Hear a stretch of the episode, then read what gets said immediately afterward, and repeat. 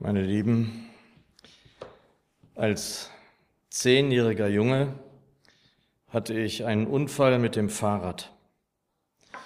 Mein Bruder und ich, drei Jahre älter, waren eine stark abschüssige Straße hinabgerast und in der Kurve flog ich hinaus. Ich fand mich mit dem Kopf auf der Bordsteinkante wieder und vor allem das rechte Bein war gebrochen, Oberschenkel, Halsbruch. Und da es ein sehr komplizierter Bruch war, kam ich in einen Streckverband. Mehr als zweieinhalb Monate war ich im Krankenhaus. Und damals sagten die Ärzte zu meiner Mutter, dass ich wohl nicht mehr richtig laufen können werde, keinen Sport mehr treiben könnte. Gott sei Dank hat sie mir das nicht gesagt, sondern hat mit mir so viel geübt, dass ich wieder laufen lernte und auch später Fußball spielen konnte und mehr. Als ich 17 dann war, musste ich zur Musterung für den Dienst an der Waffe in der Bundeswehr nach Göttingen. Damals waren die sogenannten geburtenschwachen Jahrgänge und es wurde buchstäblich jeder zur Bundeswehr berufen. Damals kursierte der Spruch, dass nur wenn du den Kopf unterm Arm trägst, wirst du nicht genommen. Mich musterten sie sofort aus. Es gab fünf Musterungsstufen, eins bis fünf. Ich bekam fünf wegen meines Rückens. Die Ärzte sagten damals, ich werde das nicht mehr vergessen, dass die Lendenwirbelsäule zerstört sei, eine Folge des Unfalls als Zehnjähriger. Ebenso mit meinem Knie, das verdreht wurde, so dass ich schon sehr früh damit Probleme bekam, das habe ich heute noch. Und heute begreife ich, dass es Phänomene gibt, die besagen, dass Menschen in den unteren Regionen ihres Körpers, ihres Leibes Beschwerden haben und man erst später dann darauf kommt, dass es eine Zahnfehlstellung ist, die dafür verantwortlich ist. Es ist eben ein Körper. Es ist ein Leib, ein Ganzes. Auch die Medizin kommt vielleicht jetzt langsam, aber sicher ein bisschen mehr dahin zu erkennen, dass Körper und Geist auch nicht trennbar sind, dass es als Ganzes zu sehen ist. Auch dass der Körper leidet, dann leidet ebenso die Seele. Und leidet die Seele, so trägt der Leib mit. So soll es auch in der Predigt um den Leib gehen. Ich lese uns aus 1. Korinther 12, die Verse 12 bis 14 sowie 25 bis 27. 1. Korinther 12, die Verse 12 bis 14 sowie 25 bis 27. Ich lese es uns in der neuen Genfer Übersetzung. Es heißt dort, denkt zum Vergleich an den menschlichen Körper. Er stellt eine Einheit dar, die aus vielen Teilen besteht. Oder andersherum betrachtet, er setzt sich aus vielen Teilen zusammen, die alle miteinander ein zusammenhängendes Ganzes bilden. Genauso ist es bei Christus. Denn wir alle, ob Juden oder Nichtjuden, Sklaven oder Freie, sind mit demselben Geist getauft worden und haben von derselben Quelle, dem Geist Gottes, zu trinken bekommen. Und dadurch sind wir alle zu einem Leib geworden. Und wie jeder Körper besteht dieser Leib aus vielen Teilen, nicht nur aus einem. Und dann weiter in Vers 25. Es darf nämlich im Körper nicht zu einer Spaltung kommen. Vielmehr soll es das gemeinsame Anliegen aller Teile sein, füreinander zu sorgen. Wenn ein Teil des Körpers leidet, leiden alle anderen mit. Und wenn ein Teil geehrt wird, ist das auch für alle anderen ein Anlass zur Freude. Das alles gilt nun auch im Hinblick auf euch, denn ihr seid der Leib Christi und jeder einzelne von euch ist ein Teil dieses Leibes. Danke, Herr, dass du hier bist, gegenwärtig, wie du es zugesagt hast, dass du uns führen willst, leiten willst mit deinem Geist. So leite uns nun durch dein Wort. Amen. Es soll also hier jetzt im Moment nicht um den Leib in der Welt gehen. Also die Gemeinschaft all derer, die ihm in der ganzen Welt folgen.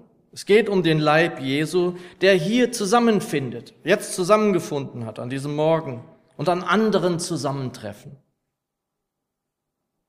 Denn wir können so wohl uns um den Leib kümmern, bemühen, dafür sorgen, dass er gesund wird oder gesund bleibt. Schwieriger ist das dann in dem ganzen Großen aller Gläubigen.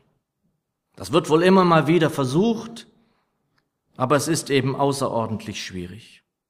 Das ist ja schon eine Aufgabe zum Beispiel in unserem Landesverband Bayern oder im Bund. Jetzt in Kassel treffen sich wieder. Das alles auf eine Reihe zu bringen, ist schwierig. Doch wir als Glieder, als Teile dieses Leibes hier sind zunächst und vor allem eben verantwortlich für das, was hier geschieht, was unter uns geschieht. Da bemühen sich sowohl die Ältesten, da bemüht sich die Gemeindeleitung, wie auch die einzelnen Mitglieder. Also ist diese Gemeinde auch Leib, auch ein Körper mit einzelnen Gliedern. Dieser Leib, diese Gemeinde hier ist also nicht etwas Theoretisches, also was man so nennt, das ist der Leib, nichts, was irgendwo über den Wolken schwebt oder sich bewegt. Hier ist Leib Jesu. Hier. Hier ist er gegenwärtig. Hier sind seine Glieder. Der Kopf, das Haupt ist er. Also lebt der Leib Jesu und wir mit ihm. Und viele von uns kennen ja diesen Text im 1. Korinther 12. Da geht es eigentlich vornehmlich um die Geistesgaben. Das alles habe ich jetzt sozusagen nicht genannt, herausgenommen, da es einmal um das Bild des Leibes gehen soll in dieser Predigt. Gemeinde als der Körper mit einzelnen Körperteilen. Und diese Körperteile sind Glieder, sind Glieder der Gemeinde Jesu. Hier in der Andreasgemeinde. Vers 12. Denkt zum Vergleich an den menschlichen Körper. Er stellt eine Einheit dar, die aus vielen Teilen besteht. Oder andersherum betrachtet, er setzt sich aus vielen Teilen zusammen, die alle miteinander ein zusammenhängendes Ganzes bilden. Also der Apostel will der Gemeinde dieses Bild vor Augen führen. Es geht nur zusammen. Alle Teile gemeinsam bilden diesen Leib Jesu. Und dies ist hier in der Ortsgemeinde, Andreasgemeinde, nicht anders. Dietrich Bonhoeffer schreibt, damit ist zugleich das Ziel aller Gemeinschaft der Christen deutlich. Sie begegnen einander als Bringer der Heilsbotschaft. Als solche lässt Gott sie zusammenkommen und schenkt ihnen Gemeinschaft. Oder Gerhard Terstegen dichtet in seinem wunderbaren Lied Gott ist gegenwärtig. Gott ist in der Mitten. Gott ist in der Mitten. Alles in uns schweige und sich innigst vor ihm beuge. Jesus ist hier der Grundstein, auch in der Gemeinschaft in der Dilsheimer Straße 8. Er ist die Mitte, er ist Zentrum, er ist der Kopf aller gläubigen Nachfolgenden hier in dieser Gemeinde. Also es bedeutet, Gemeinschaft ist ja gut. Ich finde es immer gut, wenn Gemeinschaft gefördert wird. Das ist gut und schön. Und ich glaube, dass es immer gut ist, wenn Menschen zusammenfinden, wie jetzt zum Beispiel unten am Main. Das, was sie da gemacht haben, finde ich einfach toll. Da finden Menschen zusammen, die sich gar nicht kennen. Ich freue mich immer, wenn Menschen so in Gemeinschaft gehen. Und das ist auch Ziel offenbar dieser Stadt. Aber Gemeinde Jesu ist ohne Jesus nichts. Ist sinnlos finden wir zusammen und nennen uns irgendwie christlich, aber Jesus ist nicht Zentrum, dann ist es sinnlos. Denn wenn Jesus Jünger sich in seinem Namen zusammenfinden, dann ist er da, dann ist er da. Vers 12 komplett. Denkt zum Vergleich an den menschlichen Körper. Er stellt eine Einheit dar, die aus vielen Teilen besteht. Oder andersherum betrachtet, er setzt sich aus vielen Teilen zusammen, die alle miteinander ein zusammenhängendes Ganzes bilden. Genauso ist es bei Christus. Und dann weiter in Vers 14. Und wie jeder Körper besteht dieser Leib aus vielen Teilen, nicht nur aus einem.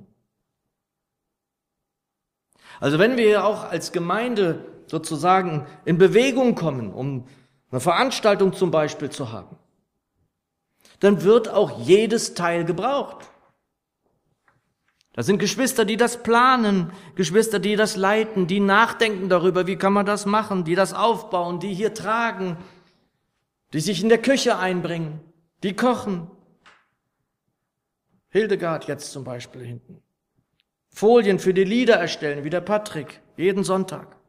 Die Präsentation, die Predigt und, und. Viele Teile, viele Glieder zeigen, dass sie lebendig sind. Denn nochmal, dieser Leib Jesu ist ja kein theoretisches Konstrukt, sondern ein lebendiges Miteinander, ein lebendiges Wirken. Vers 25. Es darf nämlich im Körper nicht zu einer Spaltung kommen. Vielmehr soll es das gemeinsame Anliegen aller Teile sein, füreinander zu sorgen.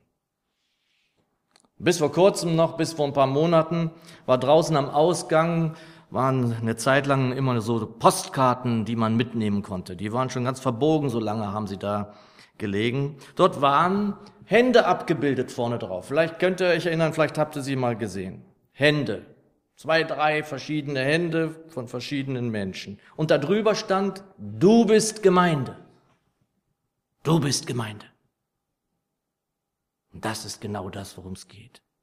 Dieser Leib Jesu hier in der Andreasgemeinde lebt, arbeitet, denkt, bewegt sich. Wir leben miteinander, wir leben zusammen. Das geht auch, wenn wir nicht beieinander sind. Die Urgemeinde war ja ursprünglich jeden Tag zusammen. Das muss ja nicht sein. Aber wir sehen uns auch schon öfter, wenn wir das wollen, oder sind im Kontakt, oder telefonieren, oder nach dem Sonntag ist Leitungssitzung. Mittwoch ist Lobpreis, Bibelstunde. Es proben Geschwister jetzt in der Musik, das ist jetzt gerade geschehen. Beate und Anna haben Musik gemacht. Oder es wird hier gereinigt. Carola ist unterwegs. Oder es wird geschmückt. Oder es wird aufgeräumt. Oder Hildegard bringt Blumen. Oder der Waldemar repariert hier irgendwas. Einige Glieder sind hier immer in Bewegung in der Woche. Ohne das geht es auch gar nicht. Der Leib lebt und wirkt. Und er leidet auch immer mal wieder. Es ist uns nicht gesagt, dass es ohne das ginge. Im Gegenteil, Vielleicht erinnert ihr in der letzten Predigt das Zitat der Apostel aus Apostelgeschichte 14, 22. Nach Gottes Plan, so sagten sie zu ihnen, müssen wir viel Schweres durchmachen, ehe wir in sein Reich kommen. Viel Schweres. Und es steht mir von hier vorne schon gar nicht zu, jetzt etwas zu benennen, was in fürchterlichem Maße Geschwistern von uns in den vergangenen Tagen widerfahren ist. Dafür fehlen mir ehrlich gesagt im Moment auch die Worte. Doch eines weiß ich und habe ich in den letzten Tagen ganz besonders wieder erfahren. Vers 26, wenn ein Teil des Körpers leidet, leiden alle anderen mit. Denn wer Teil dieses Leibes ist, Teil eines Leibes, das ja nicht nur irgendwie zahlenmäßig in den vergangenen Jahren ein bisschen gewachsen ist, sondern geistlich wächst, der leidet auch mit den Teilen, die gerade leiden. Die weinen, die allen Grund zum Weinen haben. Das hatten wir im letzten Jahr auch schon und jetzt in erschütternder Weise wieder. Und da musste ich in der Vorbereitung auch an die Worte des Apostels Paulus aus Philippa 3, Vers 10 denken, um zu erkennen ihn und die Kraft seiner Auferstehung und die Gemeinschaft seiner Leiden. Wir gehen ja nicht ans Kreuz. Das hat er auch nicht erwartet, das hat er ja längst getan für uns. Doch immer wieder ist es auch an uns, an diesem Leiden Jesu teilzuhaben. An dem Leiden dieser Welt, in, die, in dieser Welt, in der er Jesus gelitten hat. Er hat hier gelitten auf Erden. Er hat nicht nur furchtbar gelitten auf dem Weg dorthin oder am Kreuz selbst, er litt auch ganz besonders an ihr, an dieser Welt. Und das ist auch, finde ich, finde ich, ein Stück im Leiden in der Gemeinschaft mit dem Herrn Jesus. Ich glaube, so ist es zu verstehen. Und dieser Leib Jesu hier und seine Glieder wachsen auch in dem allen. Auch wenn wir es manchmal gerne anders hätten. Auch wenn wir für uns, für die, die da jetzt gerade leiden müssen, vielleicht auch darauf verzichten könnten. Denn die Hoffnung, liebe Geschwister, ist es, die uns nicht zu Schanden werden lässt, Römer 5. Wir sind Hoffnungsträger. Das dürfen wir sein in dieser Welt, die so hoffnungslos verloren scheint. Es gibt ja keine größere Hoffnung als die, dass wir den Gott der Hoffnung haben, wie es der Apostel Paulus nennt. Römer 15, Vers 13. In diesem Gott der Hoffnung sind wir vereint und dies übrigens für immer. Dietrich Bonhoeffer schreibt, Gemeinschaft mit dem anderen habe ich und werde ich haben allein durch Jesus Christus. Je echter und tiefer unsere Gemeinschaft wird, desto mehr wird alles andere zwischen uns zurücktreten, desto klarer und reiner wird zwischen uns einzig und allein Jesus Christus und sein Werk lebendig werden. Wir haben einander nur durch Christus aber durch Christus haben wir einander auch wirklich. Haben wir uns ganz für alle Ewigkeit. Die beiden Zitate stammen übrigens aus einem wunderbaren Buch mit dem Titel Gemeinsames Leben. Sehr lesenswert für Menschen in Gemeinde. Wir haben es übrigens auch hinten am Büchertisch. Geschwister, alles, was wir gehört haben, gilt uns, seiner Gemeinde, also dem Leibe Jesu. Wir wachsen gemeinsam, indem wir uns auch immer wieder in schweren Zeiten unterhaken untereinander und weiterziehen auf diesem Pfad ihm entgegen. Im letzten Vers unseres Predigtextes heißt es, das alles gilt nun auch im Hinblick auf euch, denn ihr seid der Leib Christi. Und jeder einzelne von euch ist ein Teil dieses Leibes. Das Wichtigste hierbei ist für mich, dass es in dieser Art und Weise Wachstum nur möglich ist, wenn jede und jeder für sich und gemeinsam an ihm bleiben, dem Haupt, dem Mittelpunkt, dem Zentrum unseres Glaubens. In Epheser 4, Vers 15 lesen wir, wir sollen vielmehr die Wahrheit in Liebe festhaltend in allen Stücken hinanwachsen zu ihm, der das Haupt ist, Christus. Du bist Gemeinde. Das ist es, woran zu denken ist. Wir brauchen jedes Teil, wir brauchen jedes Glied. Niemand ist überflüssig. Niemand wird nicht gebraucht im Reich Gottes. Und so habe ich das auch besonders in letzter Zeit bei uns wahrgenommen, ehrlich gesagt. Leidet ein Teil, sofort ist da Bewegung da. Geschwister fassen mit an, helfen, sind da füreinander. So wie es in Epheser 4 dann im folgenden Versen, Vers 16 zu verstehen ist.